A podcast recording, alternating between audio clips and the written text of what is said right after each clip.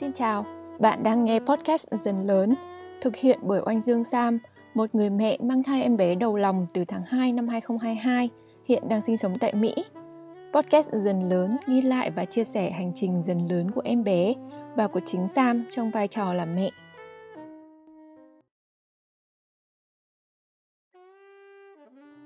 Xin chào các bạn. Wow, chúng ta lại được gặp nhau ở tuần thai ba mươi tám. Tức là mình vẫn đang ở đây và chưa đi sinh. Bạn thì sao?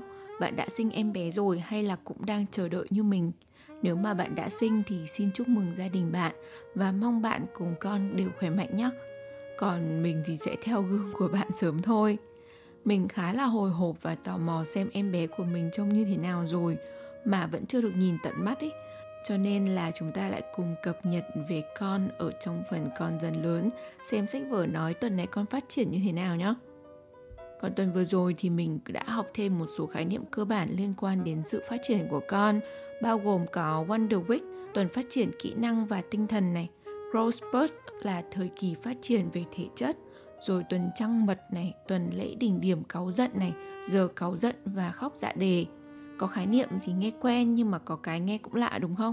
Thế cho nên là mình mới muốn tìm hiểu kỹ hơn một chút để làm chủ tình hình khi các sự kiện này diễn ra. Cùng học với mình ở trong phần mẹ dần lớn nhé. Còn trong phần mẹ làm gì khi con dần lớn, tuần này mình sẽ chia sẻ một chút về quan điểm của mình cũng như là cách mình sẽ ăn uống trong thời gian mình nằm ổ chăm sóc em bé sau sinh. Đây là những loại thực phẩm và cách thức ăn uống mà mình nghĩ là sẽ rất là phù hợp cho mẹ, cho con bú và giai đoạn mà chúng ta phục hồi sau khi sinh em bé. Các bạn cùng tham khảo nhé. Chúng ta hãy bắt đầu số podcast của ngày hôm nay thôi.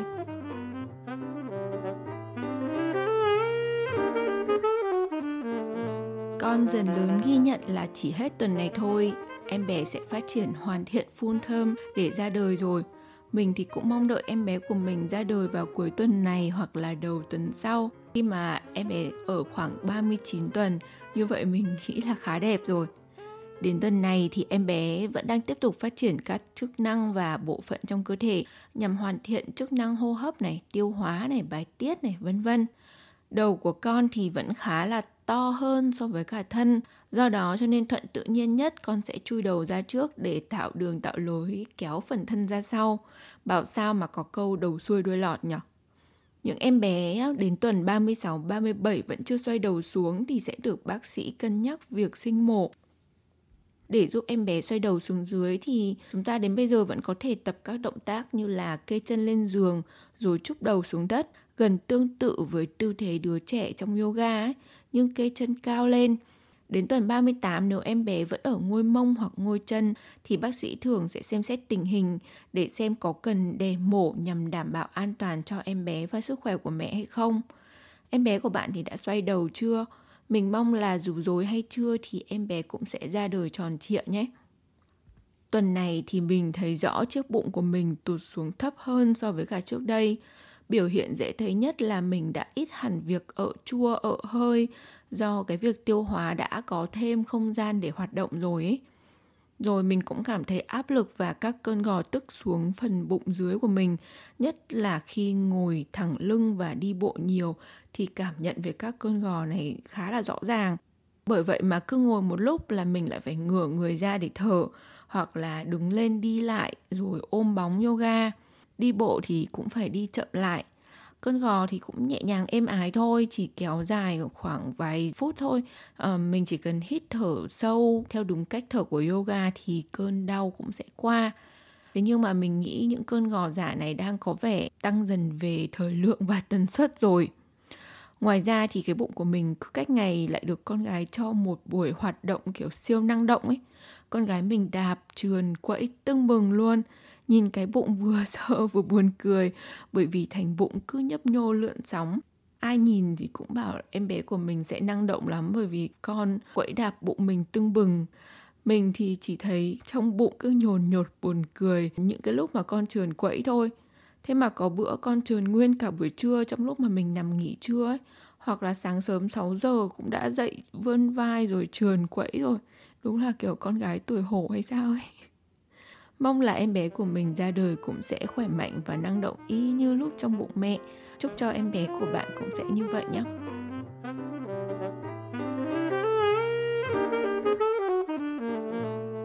tuần thai ba mươi tám này thì mẹ dần lớn học kỹ càng hơn về những khái niệm vừa quen vừa lạ, bao gồm có Wonder Week, tuần phát triển kỹ năng và tinh thần này, Growth Spurt, thời kỳ phát triển thể chất, rồi tuần trăng mật, tuần lễ đỉnh điểm cáu giận, giờ cáu giận và khóc dạ đề.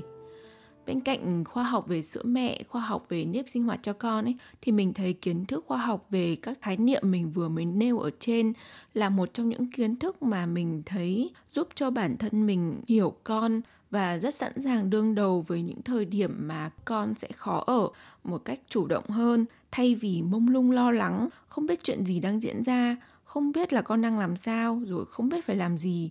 Xong bởi vì không biết cho nên là phải tin vào những kiến thức dân gian, hoặc là mình phải dùng đến các biện pháp dân gian mà chưa chắc mang lại kết quả tốt cho sức khỏe của con ấy. Thế nên nếu nắm được những kiến thức này thì mình nghĩ là chúng ta sẽ có được những cách xử lý tình huống tốt hơn và đồng hành cùng với con qua những giai đoạn khó khăn, cùng con phát triển. Hãy cùng tìm hiểu về những khái niệm mà mình đã kể tên ở trên nhé. Đầu tiên đó là về Wonder Week, tuần phát triển kỹ năng và tinh thần. Wonder Week là những giai đoạn mà con học hỏi và phát triển vượt bậc một kỹ năng mới. Cũng giống như người lớn chúng ta khi được học một thứ mới mà chúng ta đang rất là hứng thú ấy, thì trong cái giai đoạn mà con bắt đầu học kỹ năng mới, con cũng sẽ cực kỳ thích thú, rất tập trung để học kỹ năng đấy. Nhưng đồng thời con cũng sẽ cảm thấy mông lung về cuộc đời, về một thứ rất mới mẻ mà con đang phải học. Trong khi con thì rất nóng lòng muốn được học cái kỹ năng đấy và muốn được thành thạo cái kỹ năng mới mẻ này. Thế cho nên là con rất là chuyên tâm học hành. Thậm chí từ đấy con lại cảm thấy khó chịu trong người khi mà con học mãi mà chưa được, rồi làm cho con quên tất cả những cái việc khác đi, chỉ muốn tập trung vào việc học này thôi. Con trở nên khó tính hơn, hay quấy khóc này, rồi bám dính lấy người chăm sóc con, có thể là mẹ, là ông bà, rồi bố. Con mong cầu một sự vỗ về, an ủi, động viên từ người mà con cảm thấy an toàn khi ở bên cạnh, để từ đấy con có động lực học tiếp. Thế cho nên là Wonder Week diễn ra sẽ có những cái biểu hiện khiến cho bố mẹ, ông bà rất đau đầu. Đó chính là nếp ăn, nếp ngủ của con có thể đang tốt đẹp thì bỗng dưng thay đổi, đảo lộn, không giống như bình thường. Con trở nên khó tính, dễ cáu giận, không chịu ăn, không chịu ngủ. Con sẽ đeo bám người chăm sóc này, con sẽ trở nên cáu kỉnh, khó chịu này, rồi thậm chí là khóc lóc rất là nhiều. Theo như là các nghiên cứu khoa học và quan sát cho thấy, thời lượng của Wonder Week thì sẽ thường kết thúc sau cỡ khoảng từ một cho đến sáu tuần. Thế nhưng mà Wonder Week có những cái lợi ích rất là lớn lao, bởi vì như mình đã nói đấy, là cứ khi mà trải qua Wonder Week xong thì con sẽ học được thêm một kỹ năng mới cực kỳ quan trọng và phát triển kỹ năng đó một cách rất là rõ rệt. Thời gian các Wonder Week diễn ra như các nhà khoa học tổng hợp được từ các cái em bé mà họ đã quan sát, đó là các tuần tuổi thứ năm này, thứ tám, thứ mười hai, thứ mười chín, tuần tuổi hai mươi sáu, ba mươi bảy, bốn mươi sáu, năm mươi lăm, sáu mươi tư, bảy mươi lăm. Có nhiều con số đúng không? Nhưng mà mình nghĩ là với trẻ sơ sinh thì ban đầu chúng ta hãy cứ nhớ có ba mốc gần nhất, đó là mốc ở tuần tuổi thứ năm, khi mà nhận thức về thế giới bên ngoài của con bắt đầu thay đổi và con cảm nhận được xung quanh rõ rệt hơn, thay vì bốn tuần đầu con vẫn còn đang quay cuồng trong mơ hồ, chưa phân biệt được không gian trong bụng mẹ và không gian bên ngoài thế giới mà con đang trải nghiệm. Rồi tiếp theo là mốc tuần tuổi thứ tám. Đó là khi mà con bắt đầu nhận thức được các khái niệm xung quanh bằng các giác quan của con và từ đấy thì cảm nhận được thế giới rất là rõ ràng. Mốc thứ ba đó là mốc tuần thứ mười hai, khi mà cơ thể của con đã bắt đầu uyển chuyển hơn, con làm chủ được cơ thể của mình và con cũng ứng xử tương tác với cả môi trường xung quanh cũng như mọi người xung quanh một cách sinh động hơn so với các trước đây. Ba mốc Wonder Week này mình nghĩ là ba mốc chúng ta nên nắm được từ thời điểm này. Còn lại sau đấy ở những cái mốc tiếp theo thì chúng ta sẽ cùng nhau chia sẻ trong các số podcast khi mà con lớn dần nhé.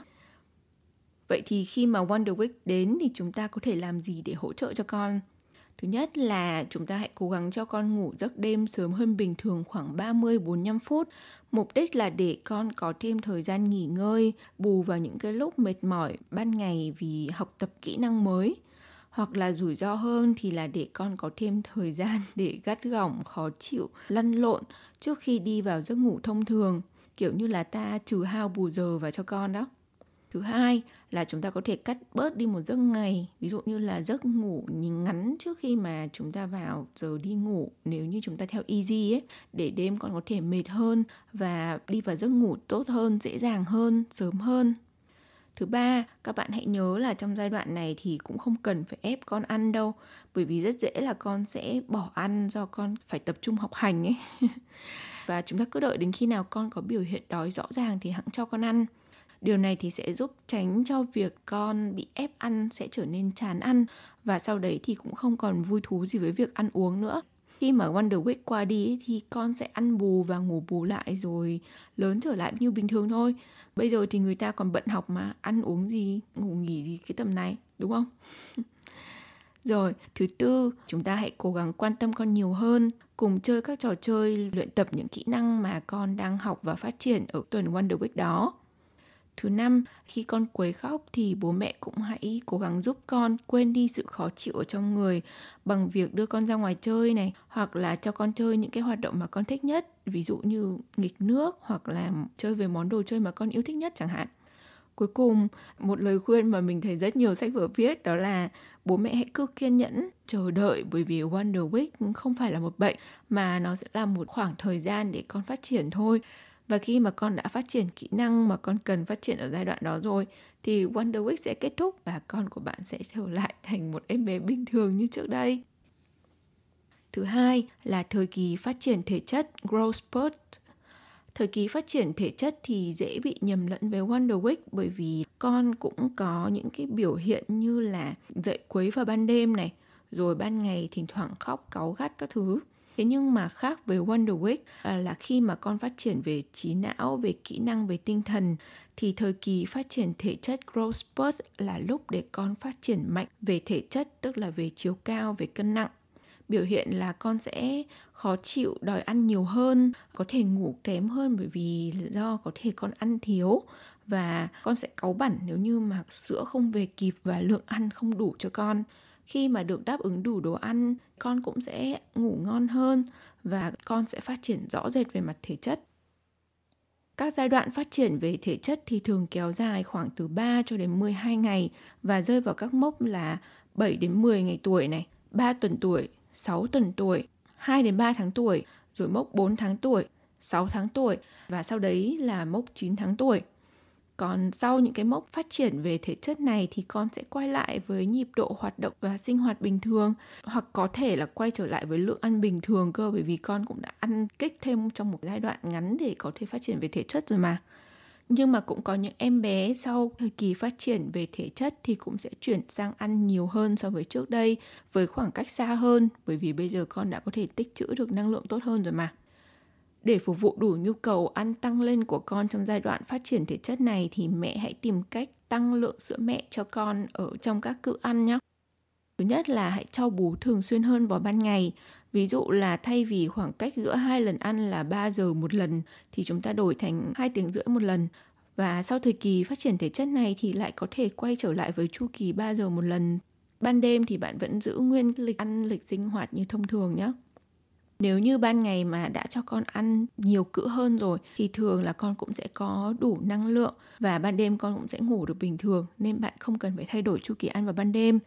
Sau khi mà bạn cho con bú xong ấy, con hài lòng, vui vẻ rồi thì bạn có thể cho con nghỉ vài phút rồi động viên để cho con có thể mút thêm ti bạn năm đến mười phút, hoặc bạn có thể vắt kích sữa thêm năm đến mười phút để tạo cho cơ thể tín hiệu tiết sữa nhiều hơn cho lần bú tiếp theo để đáp ứng được nhu cầu ăn của con.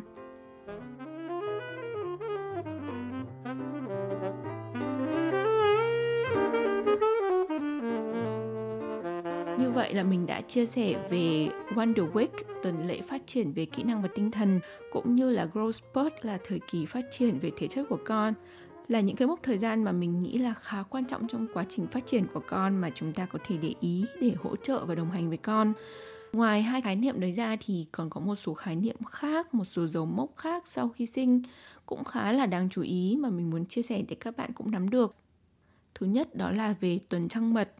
Thì ở một đến hai tuần đầu tiên ấy, người ta gọi đấy là tuần trăng mật.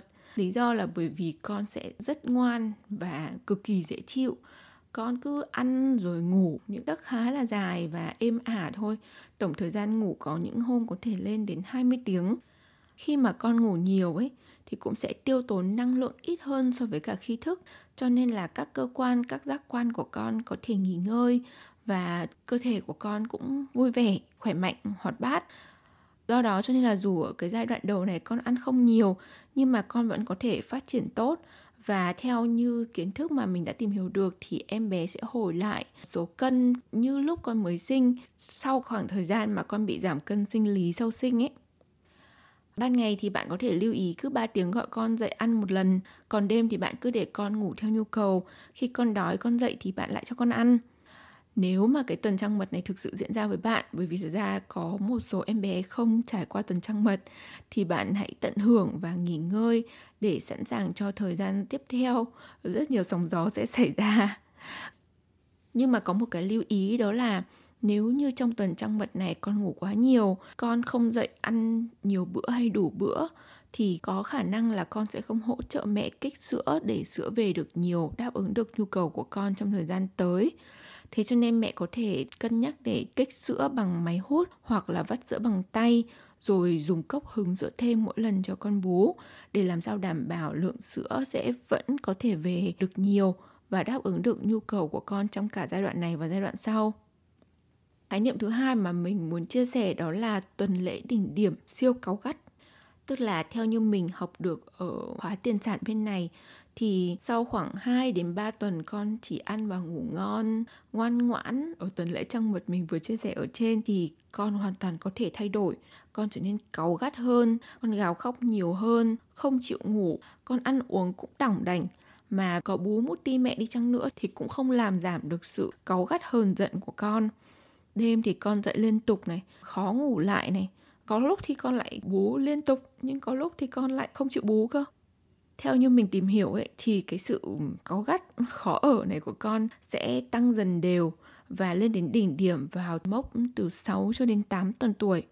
Đây là một sự phát triển tất yếu của con thôi, bởi vì đến cái giai đoạn này con bắt đầu nhận thức được về thế giới xung quanh này, phải làm quen rất nhiều về thế giới xung quanh quá ồn ào và phức tạp này. Thế cho nên là con sẽ trải qua tuần lễ đỉnh điểm về cáu gắt này, kéo dài từ khoảng ba ngày cho đến khoảng hai tuần, trong khoảng thời gian từ sáu đến tám tuần tuổi như mình vừa nói ấy. Và biểu hiện rất là rõ ràng đó chính là con có thể cáu gắt khó chịu nhiều nhất vào khoảng từ sáu cho đến tám giờ tối. Sau giai đoạn này thì sẽ có vài ngày cho đến một tuần con sẽ ngủ tốt trở lại, rồi ngủ li bì và ngủ có thể nhiều hơn để lấy lại sức lực mà con đã tiêu hao trong giai đoạn đỉnh điểm siêu cáu gắt. Nếu mà những cái ngày này thực sự diễn ra thì mẹ cũng hãy tận hưởng và dành thời gian nghỉ ngơi cho bản thân để tiếp tục cho thời kỳ tiếp theo chăm sóc con được tốt nhé. Đi kèm với cả tuần lễ đỉnh điểm siêu cáu gắt thì có một cái khái niệm gọi là giờ cáu gắt, mà như ở bên Tây này họ gọi là witch hour, tức là giờ ma làm, giờ phù thủy ám ấy. Nhưng mà ở trong khoa học thì người ta gọi đây là thời khắc chuyển giao. Tức là vào giai đoạn giờ cáu gắt này ở mỗi ngày là khoảng từ sáu cho đến tám giờ tối thì em bé sẽ khóc cực kỳ nhiều, khóc mãi mà không thể dừng được, khóc không thể đặt nằm xuống được, không thể dỗ bằng bất kỳ cách nào được, cho ti mẹ, cho ti giả các thứ cũng không ngừng khóc, rất khó chịu và cảm giác như con rất mệt mỏi ấy. Trong những lúc như thế này thì bạn có thể bế con ở trong điệu để con được áp vào gần da của bạn nhất, giúp con được trấn an này. Hoặc là bạn có thể đưa con ra ngoài chơi, hoặc là bạn có thể để con nằm trong xe đẩy và đẩy qua để lại ở trong nhà. Rồi bạn cũng hỗ trợ con thêm bằng tiếng ồn trắng và cuốn con để làm cho con cảm giác có một cái không gian an toàn. Giờ cáu gắt thì thường thì diễn ra từ sáu đến tám giờ tối vào cái giai đoạn tuần lễ siêu cáu gắt đỉnh điểm từ sáu đến tám tuần tuổi. Nhưng mà cái này thì bạn nên phân biệt với một cái khái niệm nữa mà mình muốn chia sẻ, đó là khóc dạ đề. Khóc dạ đề thì sách vở có nói rằng là bạn sẽ nhận biết được cái loại khóc dạ đề này khác với cả uh, giờ cáu gắt ở chỗ là con sẽ khóc rất nhiều. Tổng thời gian con khóc khoảng ba tiếng mỗi ngày. Rồi trong một tuần thì có hai đến ba ngày con khóc nhiều như vậy. Và thời gian mà con cứ liên tục khóc như vậy thì nhiều hơn ba tuần trong một tháng. Con sẽ khóc rất nhiều này. Tay con thì nắm chặt lại này, xì hơi đầy bụng, rồi người thì vặn vẹo, mặt đỏ gay gắt, rồi con co gối lên tận ngực ấy, và tỏ vẻ là con rất là khó chịu ở trong người. Khóc dạ đề diễn ra đều đặn vào một giờ trong ngày, giống như là đồng hồ hẹn giờ ấy, con cứ khóc cứ khóc như thế ngày này qua ngày khác. Nếu mà con khóc dạ đề thì về cơ bản chúng ta vẫn sẽ tìm những cách giống như là giờ cáu gắt để tạo cho con môi trường an toàn này, tạo cho con cảm giác thoải mái này, được trấn an này, và từ đấy đồng hành và hỗ trợ cùng với con để vượt qua giai đoạn khóc dạ đề. Chứ cũng chẳng có cách thông thường nào để giúp cho con ngưng khóc được cả. Bạn hãy cứ đồng hành cùng với con. Và thông thường thì việc khóc dạ đề này sau một khoảng thời gian thì cũng sẽ kết thúc thôi. Bạn hãy cố gắng suy nghĩ rằng đây sẽ chỉ là một giai đoạn ngắn trong cả quãng thời gian phát triển của con, để đồng hành với con, chấp nhận là chúng ta sẽ mệt mỏi một chút, cùng phải ở bên cạnh con một chút, con có thể sụt cân một chút và mệt mỏi một chút, nhưng mà tất cả mọi chuyện rồi sẽ qua đi và con rồi sẽ phát triển bình thường. Bạn hãy cố gắng tìm sự trợ giúp từ người thân trong gia đình để giai đoạn này cũng trở nên dễ dàng hơn nhé. Đó là tất cả những cái khái niệm mà tuần vừa qua mình đã tìm hiểu về sự phát triển của con. Và từ đó thì mình cũng nắm được phần nào về những sự kiện có thể xảy ra với con trong khoảng thời gian vài tháng sắp tới. Đến khi mà những sự kiện này thực sự diễn ra thì mình nghĩ chúng ta sẽ có nhiều thứ để chia sẻ với nhau hơn. Nhưng mà với những kiến thức cơ bản này thì mình cũng mong là chúng ta sẽ chủ động hơn, biết được cách làm sao để giúp cho con vượt qua những giai đoạn khó khăn này nếu như con của chúng ta gặp phải những sự kiện đó nhé.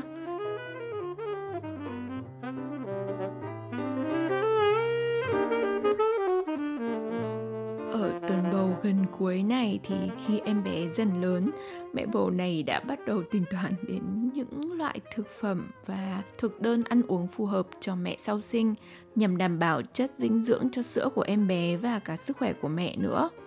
Theo khoa học thì mẹ sau sinh cũng không cần phải kiêng khem hay là ăn quá nhiều một loại thực phẩm cụ thể nào. Thực đơn hàng ngày của mẹ thì nên đảm bảo đủ bốn nhóm thực phẩm là tinh bột, chất đạm, rau củ và hoa quả. Mục đích mà chúng ta cần hướng đến đó là các mẹ ăn đầy đủ thực phẩm từ tự nhiên để thu thập đủ các chất đường tốt này, chất đạm, chất xơ, vitamin và khoáng chất. Tỷ lệ phần ăn thì nên là một phần gồm rau củ, hoa quả và một phần gồm tinh bột và đạm. Trừ khi mẹ sinh mổ thì chúng ta nên tránh một số thứ theo dân gian vẫn kỹ càng đề phòng ấy. Ví dụ như là đồ nếp để tránh gây mủ này, rồi rau muống và trứng tránh gây lồi sẹo này, rồi hải sản để tránh gây ngứa này.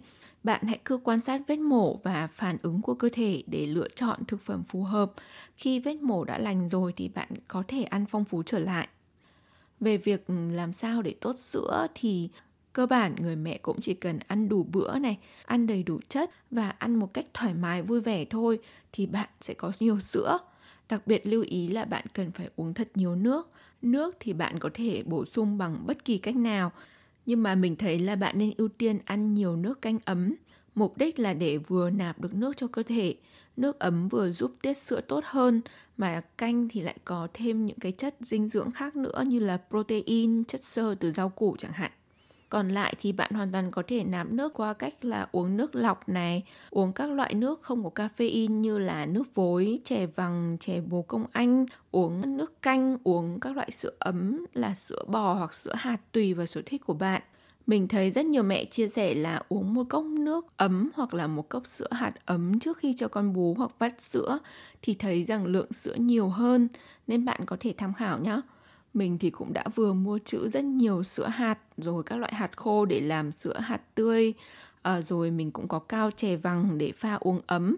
Bởi vì vốn mình không thích uống nước lọc ấy, cho nên là mình cũng tìm các loại nước ngon miệng để uống được nhiều, và từ đấy thì có thể lợi sữa cho em bé.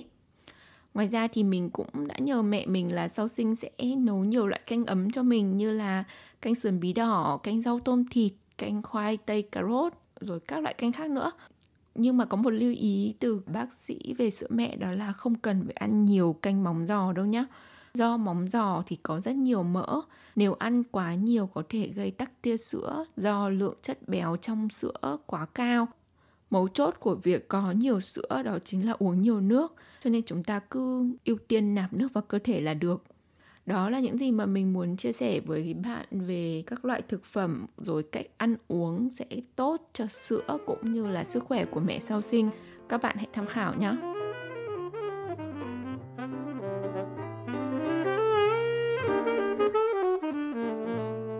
Hôm nay, ngày mà mình thu âm số podcast này thì rơi vào đúng ngày hai mươi tháng mười, Ngày Phụ nữ Việt Nam. Đêm qua trước khi đi ngủ mình còn hồi hộp nghĩ xem là không biết con gái mình có ra đời đúng vào ngày hai mươi tháng mười không. Đến giờ thì đã là hai giờ chiều rồi mà mình vẫn chưa thấy tín hiệu gì của nàng cả. Chắc là nàng muốn là ngày nào thì ra ngày nấy chứ dễ gì mà nhận gộp quà sinh nhật với quà hai mươi tháng mười vào, đúng không? Bạn thì sao? Ngày dự sinh của bạn có gần với một ngày lễ đặc biệt nào ở trong năm không? Thôi, nếu mà em bé vẫn chưa ra đời thì chúng ta lại hồi hộp chờ đợi tiếp nhé. Cảm ơn bạn đã lắng nghe số podcast này và mong sẽ gặp lại bạn ở các số sau. Bye bye!